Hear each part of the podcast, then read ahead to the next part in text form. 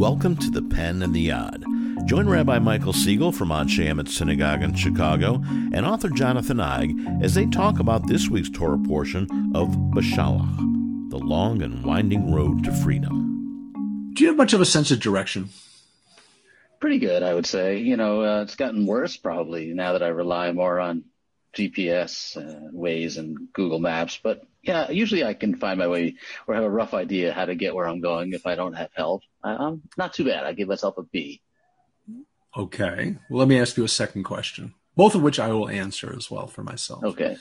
Are you one of the people who take help from others and helping you when you appear to be a little bit lost? Or are you one of the people who kind of dig in and say, "Hey, I know, I know where we're going. I know, I, I, I know exactly where we're going." Uh, have you been talking to Jen about this? Uh, yeah. I'm no, I haven't.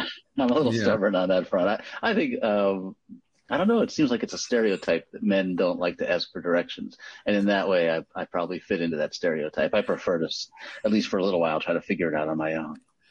Well, I think that's in my case. I think that stereotype could actually be based on me. I really, first of all, I'm terrible with directions. I can get lost anywhere, and uh, I I'm tr- as, as much as I try, and I think I'm better than I used to be. I'm not very good about saying I don't know where I'm going, and uh, I need to to make more tshuva on that one. That's for sure. But thank God for Waze and thank God for Google Maps because that little blue line has saved me many a time just following the map. Yeah, we don't get lost as much, and uh, maybe we miss out on some adventures from getting lost. But uh, mostly, we save ourselves a lot of hassle and save ourselves a lot of time. I think that's true. I think using Waze or Google Maps probably lessens your awareness of your surroundings and how where you are in the midst of a larger neighborhood or where you are in the midst of of the map itself and uh, kind of lose track of it. And it's just we focus on just getting there without thinking about where we are along the way. Yeah, and we lose the skill too because if the system ever goes down, we're all going to be driving in circles for a long time. it's true. Like me.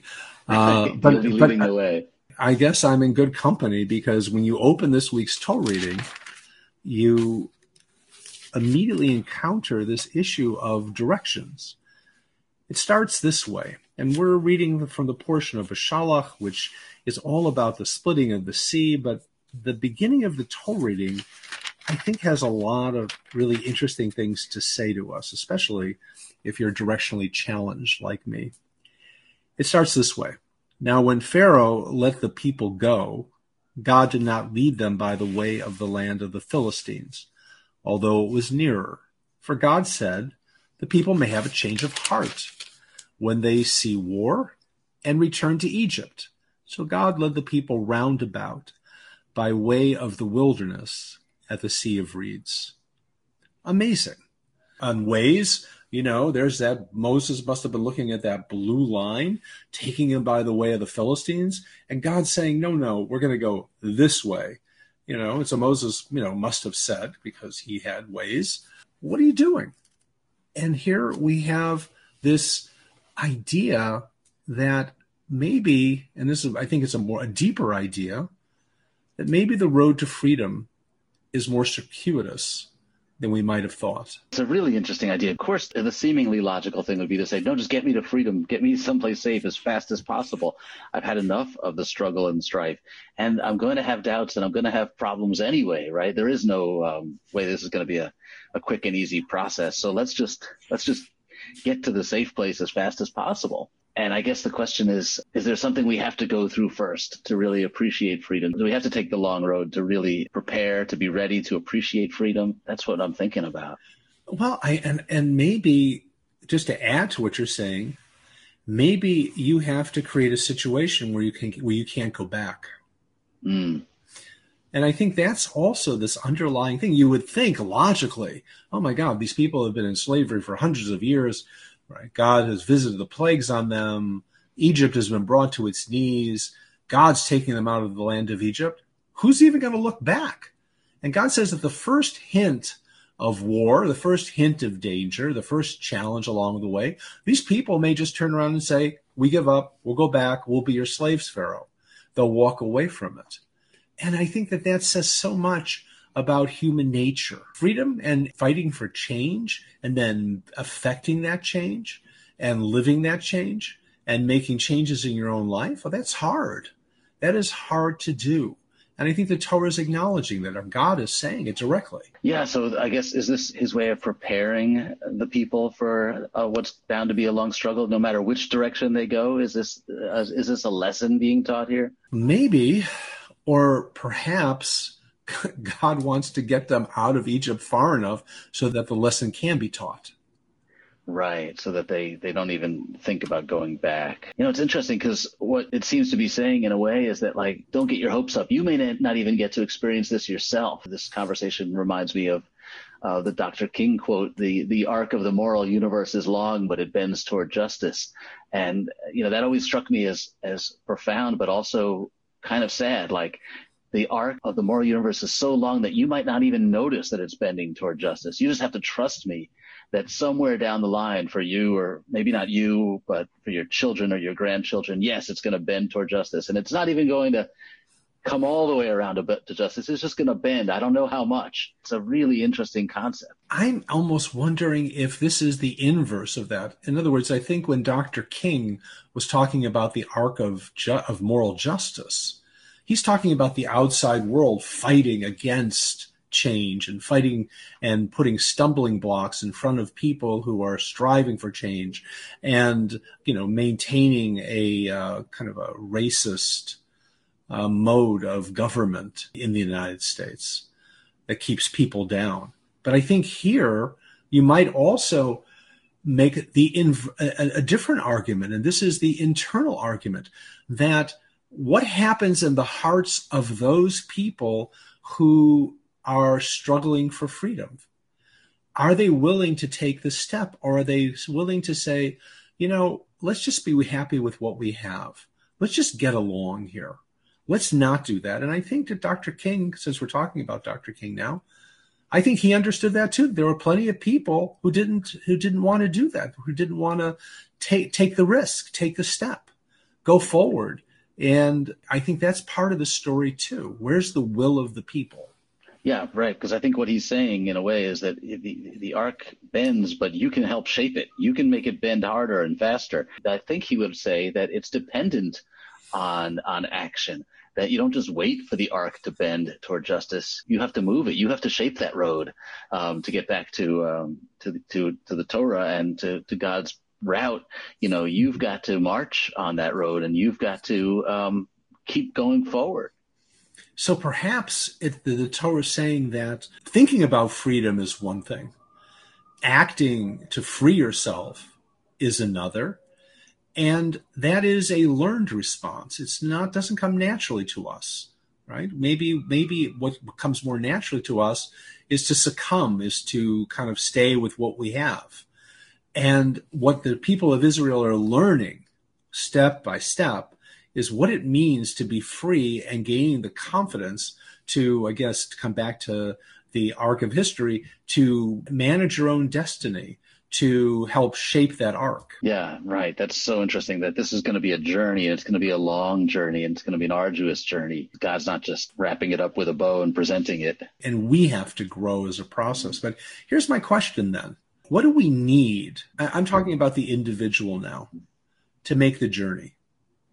I think faith to a certain extent, a desire for freedom. But what I want to suggest is that we also have to have a sense of ourselves, a sense of our own history, a sense of our own worth, a sense of our own place in the universe. In other words, it's not just finding the place on the map that we're going, but we have to also find our existential place on the map as well. And I want to underscore this because the next thing that the Torah says is that the Israelites went up and Moses took with him the bones of Joseph. Why does the Torah have to tell us this at this moment? Because Joseph was a person who believed in the covenant. He never saw it actually come to fruition, but they took his bones with him. That, that we are standing on the shoulders of people who came before us, people who believed, people who wanted to go forward. It's an important idea. What strikes me about what you're saying, um, I never thought about why they're taking the bones of Joseph. You know, it's easy for us to imagine, oh, yes, I deserve to be free. Of course, I'm as good as anyone else. Of course, you know, we're God's chosen people. But we also have to remember, I guess, that what slavery might do to a person's um, sense of self worth and their confidence, even their sense of deserving to be free and deserving the privileges. So there might be, you know, some very complex psychology going on here where certainly God appreciates and Moses is beginning to appreciate that people need some time and need to have their confidence restored. I like what you're saying very much. And I guess I would want to build on it a little bit because if you think about it, what do we do in response to the story of the going out from Egypt?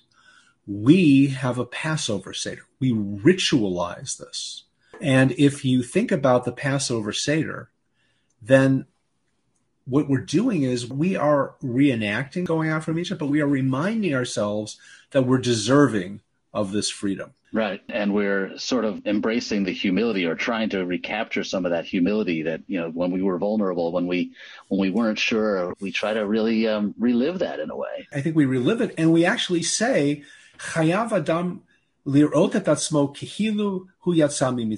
a person should see themselves as if they were physically taken out of Egypt. I have a Haggadah at home that was created by this incredible artist by the name of David Moss.